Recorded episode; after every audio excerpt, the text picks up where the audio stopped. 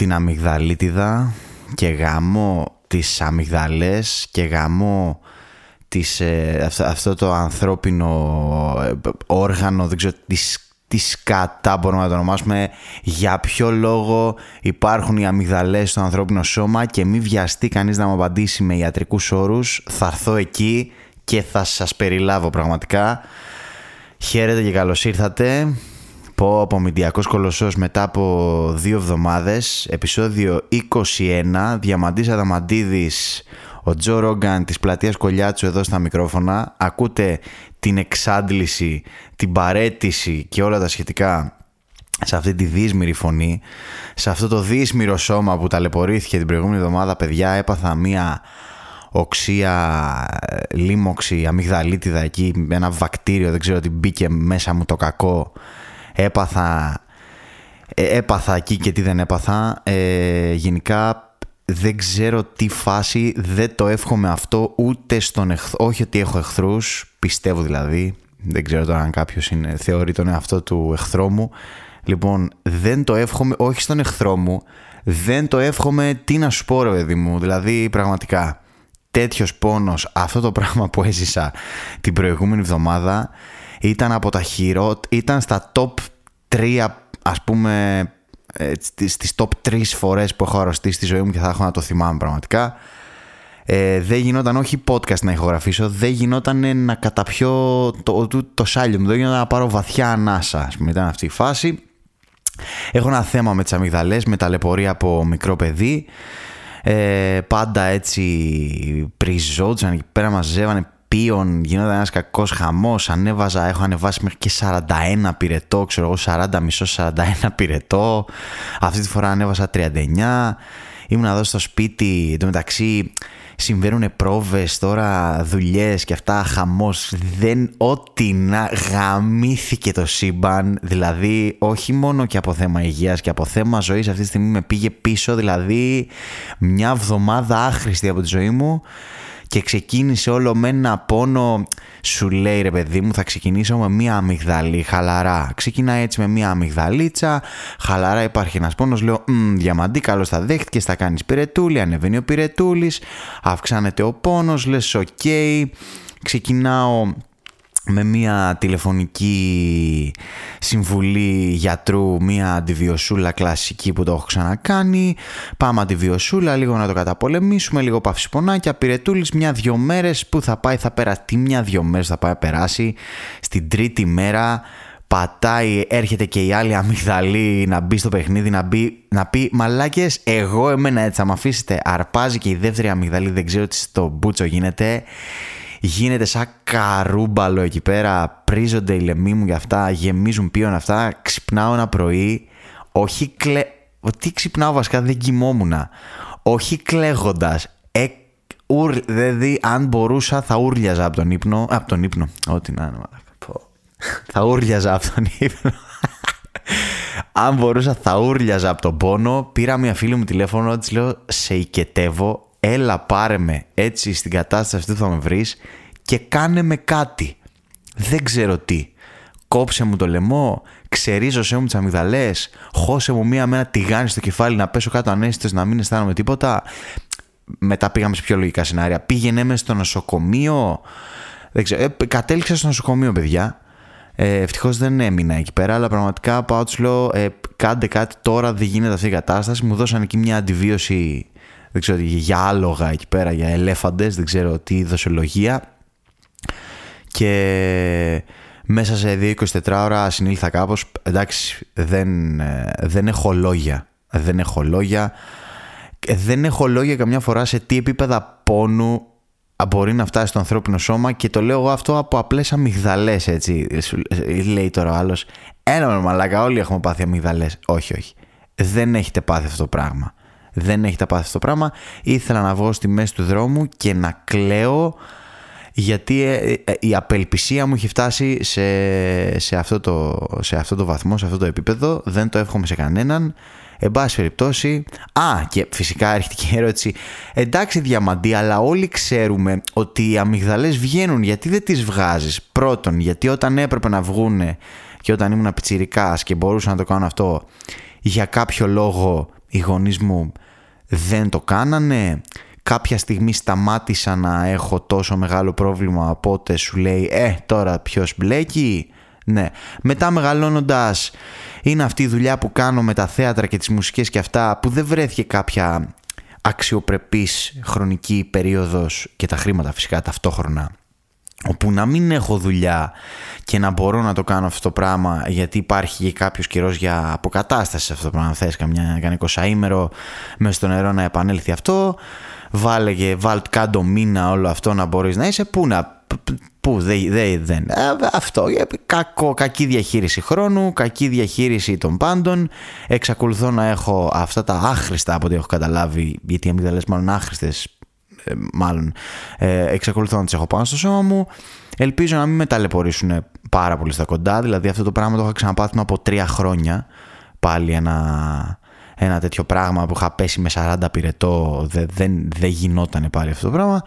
Τέλος πάντων, ελπίζω να μην ξανασυμβεί πολύ σύντομα ή να μην ξανασυμβεί. Αν γίνεται, συγγνώμη, παρακαλώ. Ναι.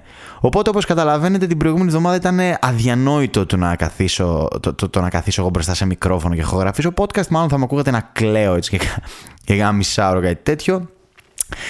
Και επανέρχομαι λοιπόν αυτή τη βδομάδα και φυσικά επανέρχομαι και καθυστερημένος γιατί το podcast βγαίνει Παρασκευή, δεν υπήρχε περίπτωση να βγει και Πέμπτη, μην τα θέλετε όλα, δηλαδή θα έρθω καθυστερημένος από ασθένεια και θα καθυστερήσω πάνω στην καθυστέρηση. Τώρα δεν θα σχολιάσω δεν θα σχολιάσω τι πρόλαβε να συμβεί μέσα σε αυτές τις δύο εβδομάδες. Τι να πω, να πω ότι ξεκίνησε πόλεμος αυτή τη στιγμή στο Ισραήλ εκεί πέρα. Δεν ξέρω τι να πρωτοσχολιάσω για τον πόλεμο.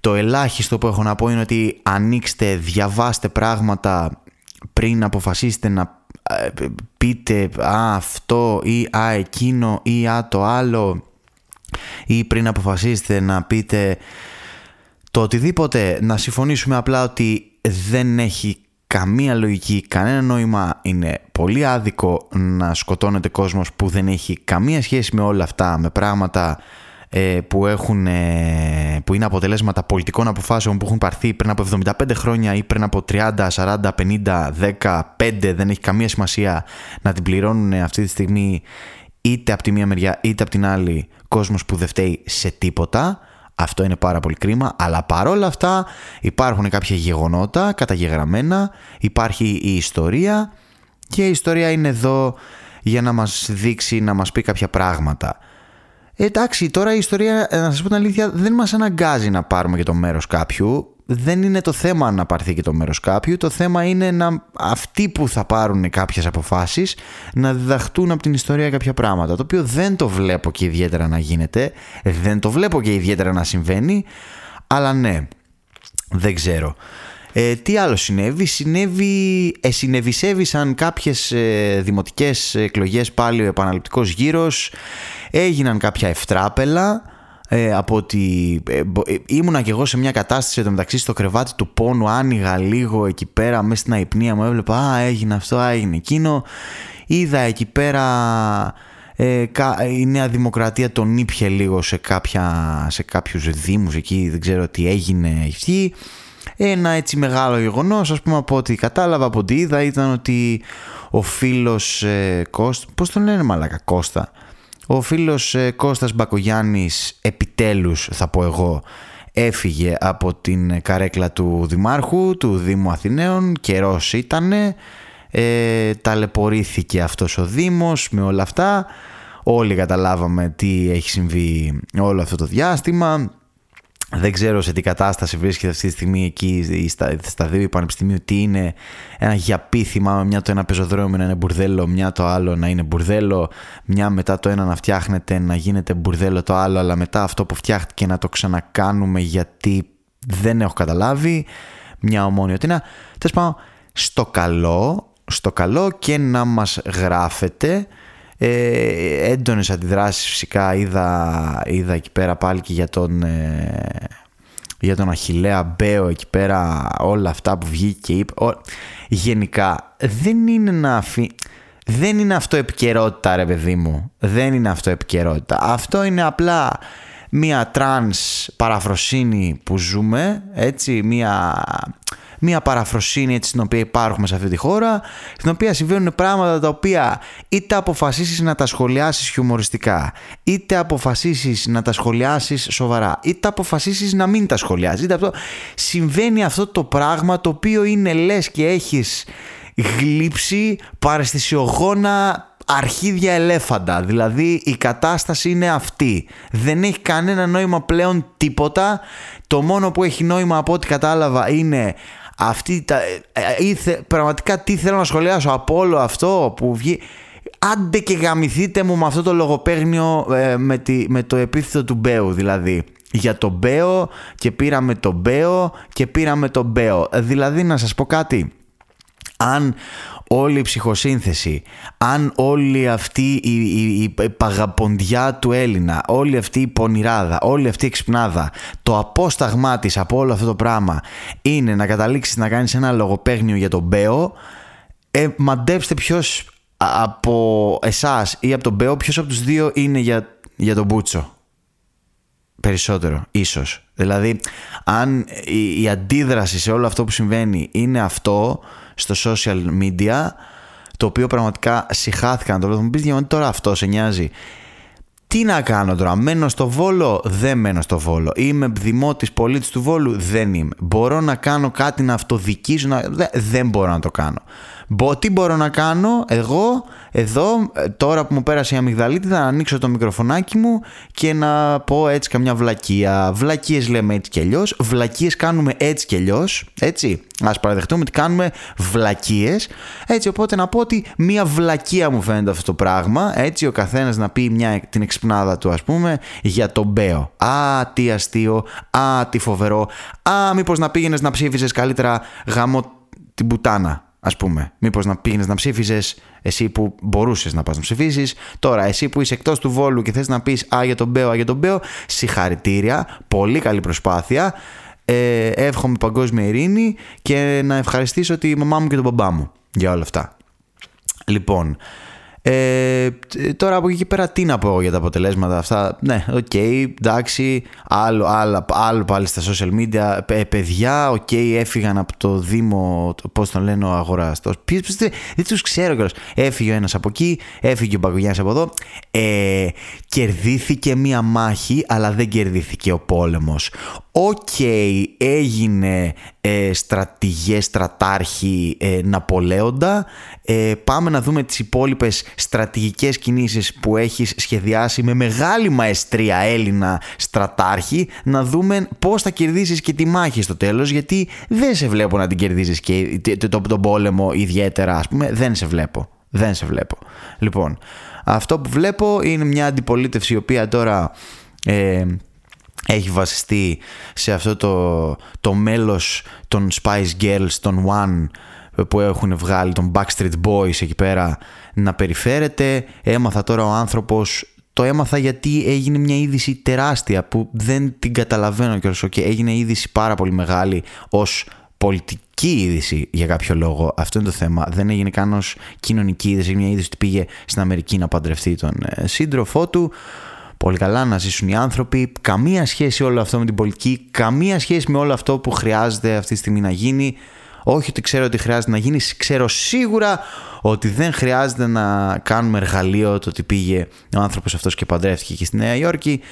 Τέλος πάντων, ναι, λοιπόν, ε, κάτι που με έχει εκνευρίσει πάρα πολύ ε, αυτό το τελευταίο, δηλαδή αυτό κάνω τώρα, δύο εβδομάδες τώρα, ζω πανικό δουλειάς γιατί αρρώστησα και δεν προλαβαίνω τίποτα, τα κάνω όλα τελευταία στιγμή. Ζω την αρρώστια, ελεηνός πόνος και αυτά και ζω με, σε όλα αυτά μέσα τα νεύρα μου τα κλασικά που έχω. Με ξέρετε, α συστηθούμε σήμερα.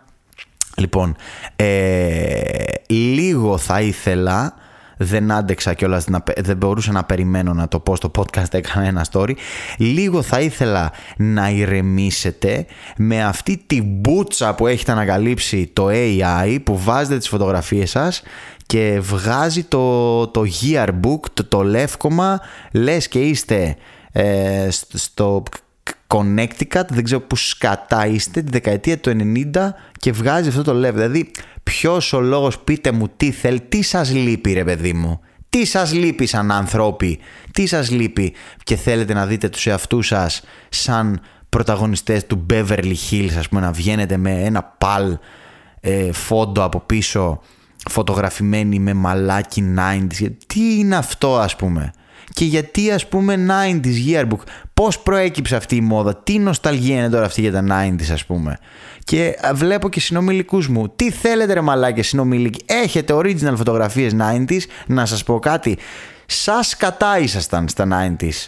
Και εγώ σας κατά είμαι σε αυτές τις φωτογραφίες τις original που έχω από εκείνη την εποχή που έβγαινα το 90 το 95, το 96, το 97, όλα αυτά ήταν ένα χάλι. Να σας πω ότι θυμάμαι, θυμάμαι μία, φω... καταρχάς είχα φωτοευαισθησία εγώ πιτσιρικάς στα flash, μόλις έβλεπα κάμερα να στοχεύει πάνω μου, και μόνο στη σκέψη ότι θα ανάψει φλάς άρχισα να, να κλείνω σιγά σιγά τα μάτια μου και να με πιάνει τέτοιο. Ε, αυτό να, να έρθω να πω ότι με πιάνει μέχρι και σήμερα. Επαγγελματίας υποτίθεται αυτή τη στιγμή ηθοποιός που φωτογραφίζεται κάπου, ε, μπορεί να χρειαστεί. Αυτό με πιάνει μέχρι και σήμερα. Μου λέει ο κόσμος μην κλείνεις τα μάτια σου. Λοιπόν, με έπιανε από, το... με από τότε και καθόμουν και έκλεινα τα μάτια μου και δεν μπορούσαν να με στήσουν να με βγάλουν φωτογραφία οι άνθρωποι. Μου λέγανε μην κλείσει τα μάτια, μην κλείσει τα μάτια σου. Ω επιτοπλίστων, ξέρω εγώ, στα έξι φωτογραφικά λευκόματα από το δημοτικό, στα τέσσερα από τα έξι, είμαι με μισόκλειστα μάτια, λες και έχω πιει τρία ρόπαλα, ας πούμε, μπάφους, ξέρω εγώ. Σε ένα από αυτά έχει συμβεί και το εξή. δεν θα το ξεχάσω. Είχαν σκάσει τα χείλη μου από πάνω, από την πάνω μεριά, και είχα κάνει ένα τύπου μουστάκι που είχε ξεραθεί το δέρμα, είχε κάνει μια τεράστια πληγή και ήμουνα ένα... Τώρα, ο μουστάκι, όχι, όχι αυτό το ωραίο τώρα που έχω εδώ και πλασάρω. Λοιπόν, όχι το μουστάκι που έχω. Ένα απέσιο πράγμα, είχαν, είχαν σκάσει τα χείλη μου, πονούσα και αυτά. Και φυσικά ο νόμος του Μέρφυ λέει ότι αυτό θα σου συμβεί εκείνη τη βδομάδα που θα βγείτε φωτογραφίες για το λεύκομα της χρονιάς, η οποία για κάποιο λόγο αυτή η βδομάδα ήταν στην αρχή της χρονιάς. Δεν ξέρω γιατί το κάνανε αυτό. Δηλαδή, ξεκινούσε η χρονιά και λέγανε κάτσε να βγούμε και αναμνηστικές φωτογραφίες. Κάτσε ρε μαλάκα, γιατί να βγω αναμνηστικές φωτογραφίες από τώρα; Μπορεί όλη η χρονιά να είναι τρισάθλια και να μην θέλω να τη θυμάμαι. Γιατί να θέλω να έχω από τώρα αναμνηστικές φωτογραφίες; Θα έρθεις εκεί πέρα το, το, το, το Μάιο να μας βγάλεις αναμνηστικές φωτογραφίες, να έχουμε αρπάξει και λίγο από τον ήλιο, να είμαστε και λίγο ωραίοι και με λίγο ωραία διάθεση, καλοκαιρινή. Όταν ξεκινάει η χρονιά, είμαστε όλοι σαν κλάμενα μουνιά. Δεν υπάρχει λόγος να έρθεις να βγάλεις φωτογραφία εκείνη την ώρα. Λοιπόν, και έρχεται τώρα να βγάλει ο φωτογράφος και έχω πάει εγώ τώρα Τετάρτη, μου το κάτα Πέμπτη, δεν θυμάμαι. Και έχω πάει εγώ τώρα έτσι στο σχολείο και πάω στον καθηγητή μου, στο δάσκαλο και του λέω Μπρο, εγώ δεν μπορώ να βγω έτσι φωτογραφία. Δεν, κοίτα πώς είμαι. κοίτα πώς είμαι. Δεν μπορώ να βγω έτσι φωτογραφία. Εκεί τι να κάνουμε και όλα τα παιδάκια θα βγουν και έλα να βρεθούμε μια λύση. Και θυμάμαι, παιδιά, δεν με έβαλε. με έβαλε τύπου Αλέν Delon. Άκου τι σκέφτηκε ο τύπος στα 90s τώρα για να με βγάλει φωτογραφία. Λοιπόν, με έβαλε να βάλω το χέρι μου στο στόμα Κάπως ε, σκεφτείτε τώρα, δεν μπορώ να το περιγράψω στο μικρόφωνο. Σαν κίνηση ότι κρατάς πουρο, δηλαδή ένα κενό ανάμεσα στο, στον δείκτη και στον ε, μέσο, παράμετρο, τι λέει αυτό. Έτσι, να έχω ένα κενό και να κουμπίσω το δείκτη μου πάνω από το στόμα έτσι λίγο για, το στο, για να βάλω έτσι το στόμα μπροστά, το χέρι μπροστά στο στόμα για να βγω έτσι φωτογραφία. Άκου τι σκέφτηκε τώρα. Πέντε χρονών παιδί, πόσο ήμουνα. Πέμπτη δημοτικού, δέκα. Λοιπόν, με έβαλε ο άλλος έτσι να βγω φωτογραφία. Ε, 1900, τι ήταν, 98, ξέρω τι, 99, σκάτα ήταν, δεν θυμάμαι. Με έβαλε να βγω έτσι φωτογραφία για να μην φαίνεται το σκάσιμο. Του το δίνω, του το δίνω γιατί από τη μία σκέφτηκε ότι είναι κρίμα το παιδάκι να μην βγει και καθόλου και δεν μπορούμε να φωνάζουμε το φωτογράφο την άλλη εβδομάδα τώρα για να βγάζουμε το διαμαντί. Σε παρακαλώ, αγόρι μου. Αλλά απ' την άλλη είναι και κρίμα, έχει δει για το παιδί, γιατί ξέρει ότι αυτά σε κυνηγάνε μετά για όλη την υπόλοιπη ζωή σου. Είναι κρίμα το παιδί τώρα να βγει και να είναι με αυτό το πράγμα. Εννοείται όταν μιλάμε για 1998 δεν υπήρχε τέτοια του Photoshop τώρα να διορθώσει ο φωτογράφος. Τώρα ερχόταν ο φωτογράφος, του δίνανε εκεί πέρα ένα χιλιάρικο δραχμές, πάρε βγάλε 420 παιδάκια, εκτύπωσε και τα film φέλτα την άλλη εβδομάδα τελείωσε. Αυτό ήταν, δεν υπήρχε τώρα, οπότε δεν είναι, σου λέει. Οπότε κάθισε ο τύπος σκέφτηκε αυτό το πράγμα, κάθισα εγώ το έκανα, οπότε μπορείς να πεις ότι ήταν η πρώτη... Ήταν η πρώτη επαγγελματική μου φωτογράφηση αυτό το πράγμα. Έτσι. Λοιπόν, κάθισε αυτός ο τύπος, με έστησε εκεί πέρα, βγήκαμε αυτές τις φωτογραφίες. Ε, το πιστεύετε ότι είναι οι μοναδικές που δεν έχω, ρε φίλε; που τις έχω χάσει από εκείνη τη χρονιά. Και θα ήθελα πάρα πολύ να τις βρω από εκείνη τη χρονιά. Θα ήθελα να τις βρω και να τις ανεβάσω και να δω πώς είμαι πραγματικά. Και τις έχω χάσει από τότε. Τέλος πάντων. Λοιπόν, αυτές είναι οι εμπειρίες του μέσου παιδιού στην Ελλάδα τη δεκαετία του 90 όταν έβγαινε για το λεύκομα της χρονιάς. Τώρα όλα τα άλλα που βγαίνανε στο Beverly Hills που υποτίθεται ήταν γυμνάσιο, λύκειο, τι ήτανε; Και φαινόντουσαν όλοι σαν 35 χρονών και φορούσαν δερμάτινο γυλαίκο και τζιν το οποίο ήταν τόσο ψιλοκάβαλο που έφτανε μέχρι το, το πηγούνι, έτσι το σαγόνι. Ε, και το καρφάκι και το σκουλαρικάκι και αλυσιδίτσες στο λαιμό και καρφά. Αυτά που τα έχετε δει δηλαδή εσείς. Που, Πού τα έχετε. Εμείς δηλαδή στη Θεσσαλονίκη, στην Καλαμαριά δεν βγαίναμε έτσι. Εμείς βγαίναμε με το σετάκι πάνω κάτω φορμίτσα που σου αγόραζε η μαμά σου, άντε και τη μέρα της φωτογράφησης που σε ντύνανε λίγο κλαρινογαμπρό της εποχής, σου βάζαν κάπου καμισάκι, τα κορίτσια κανένα κορδελάκι στα μαλλιά και φορεματάκια και μαλακίες. Και όλη την άλλη μέρα και όλο τον υπόλοιπο καιρό πήγαινες με μία φόρμα, έβγαζες, είχες μία φόρμα για όλη τη βδομάδα, ας πούμε, είχες τέσσερις φόρμες, αυτό. Μία τη μία εβδομάδα, μία την άλλη, μία αυτά έβγαινε ο μήνας. Έτσι, αυτό πήγε. Αυτό, αυτή ήταν η κατάσταση. Τώρα όλα τα άλλα, αυτά παιδιά να τα βάλετε στο AI, να πείτε AI, φτιάξω μια ζωή που ποτέ δεν είχα και πάντα ήθελα και είμαι ένα μίζερο σκουπίδι αυτή τη στιγμή γιατί έχω μεγαλώσει στην Ελλάδα. Εντάξει, λοιπόν, έλα. Ευχαριστούμε, τα λέγαμε. Άιντε. Όλα αυτά ξέρετε τώρα, εγώ τα είπα γιατί έφαγα πολύ χρόνο στα, στα social media όλη αυτή τη βδομάδα που ήμουν άρρωστος, επειδή ούτε, ούτε μπορούσα να κοιμηθώ. Έτσι. Ούτε μπορούσα να κοιμηθώ, ούτε μπορούσα να κάνω και κάτι άλλο. Φάε εκεί στο TikTok και στο Instagram. Ε, όχι, παιδιά, όχι. Λοιπόν, κάτι επίσης που γαμήθηκα να βλέπω τώρα αυτές τις μέρες στο TikTok και στο Instagram, που γενικά έχω γαμήθει να το βλέπω σε αυτές τις πλατφόρμες αυτά. Λίγο τι θα κάνουμε με τους χειροπράκτες. Λίγο με τους χειροπράκτες μπορούμε να δούμε λίγο. Είναι μια.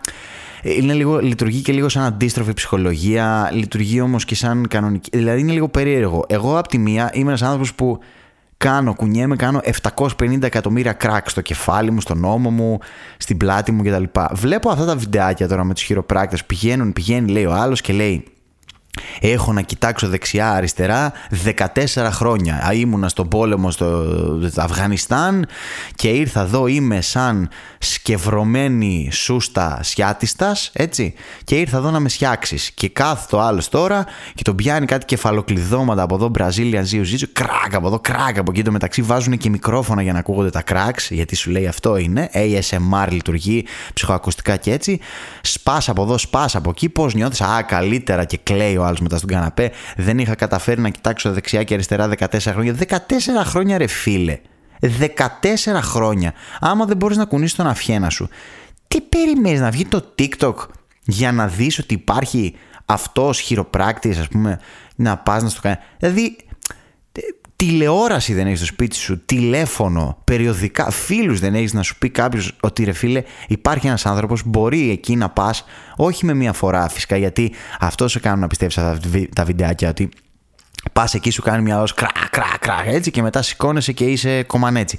Δεν είναι έτσι. Κομμανέτσι είναι ότι πας εκεί, σου κάνει κάποιες δουλίτσες λίγο, σου ανασυντάσει λίγο τη σποδηλική σου στήλη για να σε βοηθήσει να ανοίξει λίγο το σύστημα, οι μύε, λίγο να χαλαρώσεις, μπας και μπορέσεις σιγά σιγά με κάποιες θεραπείες να το φτιάξεις. Καλά, δεν θα συζητήσω για κάτι Ινδούς που βλέπω που πάνε οι άλλοι σκευρωμένοι εδώ πίσω στον Αφιένα και παίρνουν ένα γουδοχέρι και μια ματσόλα εκεί πέρα και κοπανάνε κράκ στον Αφιένα και ουρλιάζει. Καλά, αυτά δεν ξέρω, παιδιά, αν τα βλέπετε αυτά και περνάτε ωραία.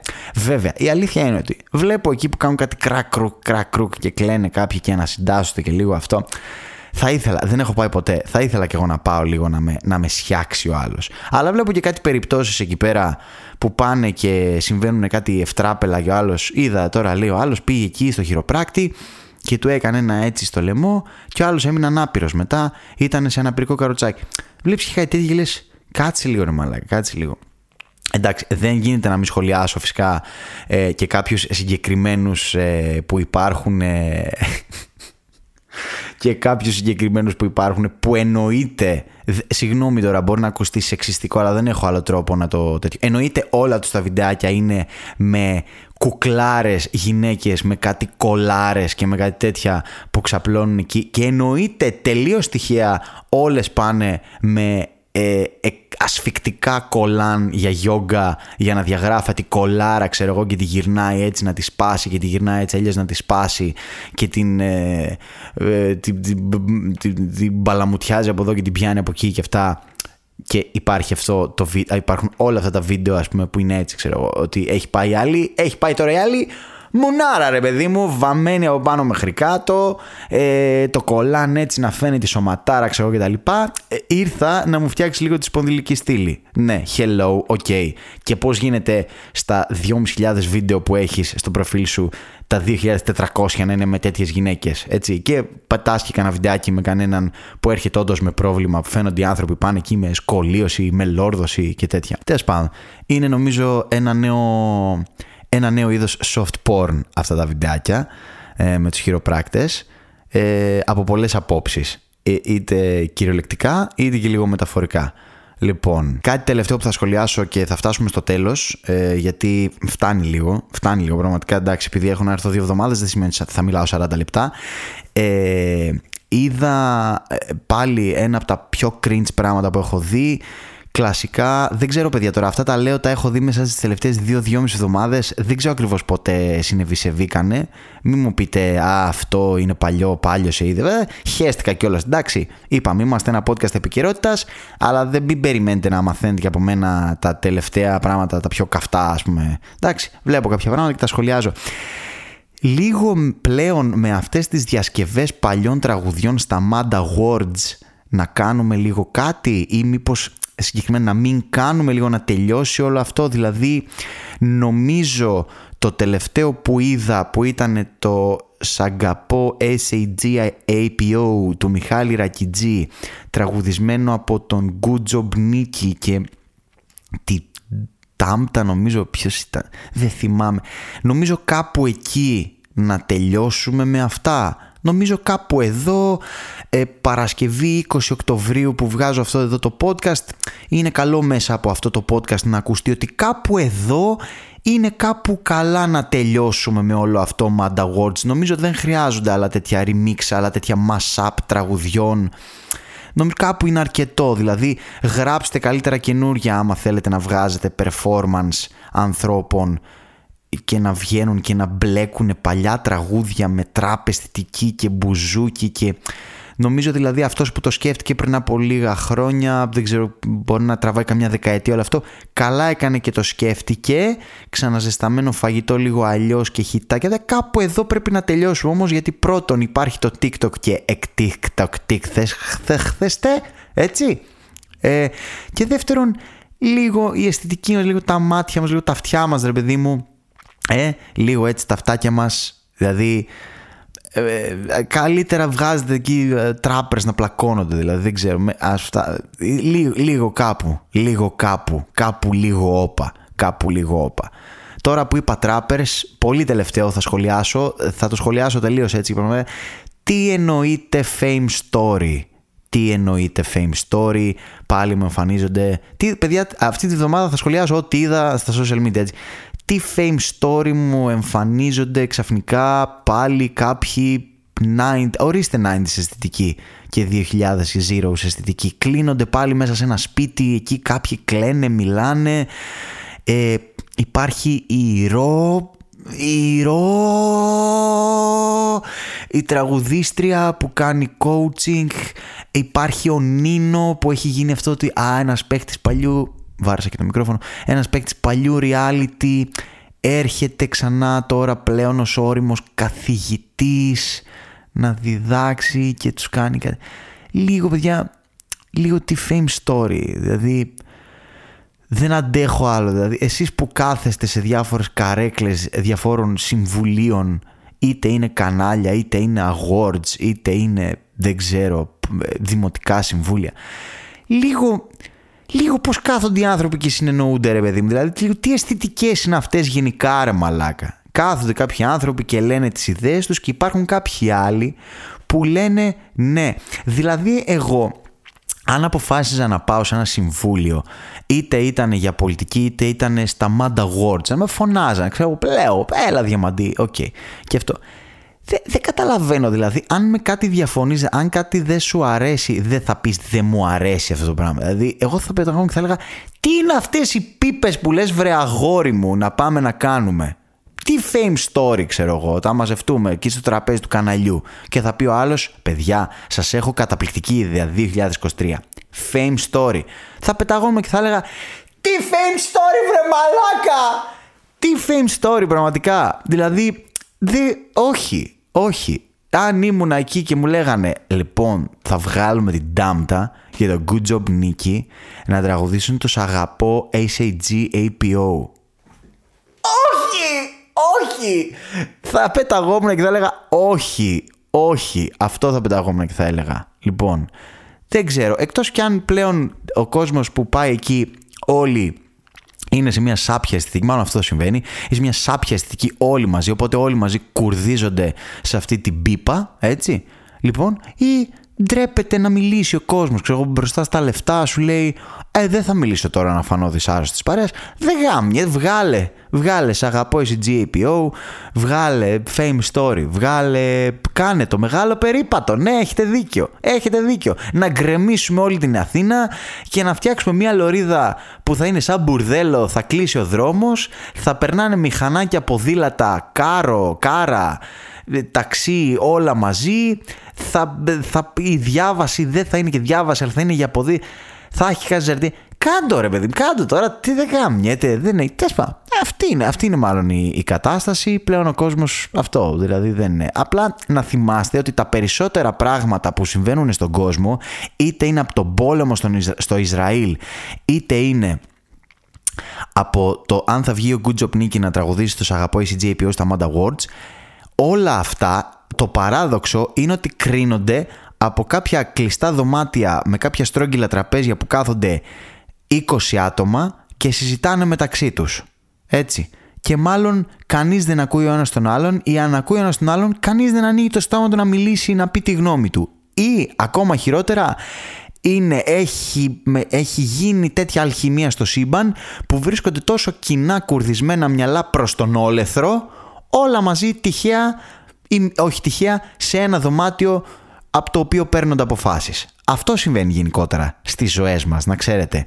Αν μια μέρα ξυπνήσετε και αποφασίσει κάποιος να σας δίνει 200 ευρώ βασικό μισθό, αυτό έχει συμβεί στην ουσία.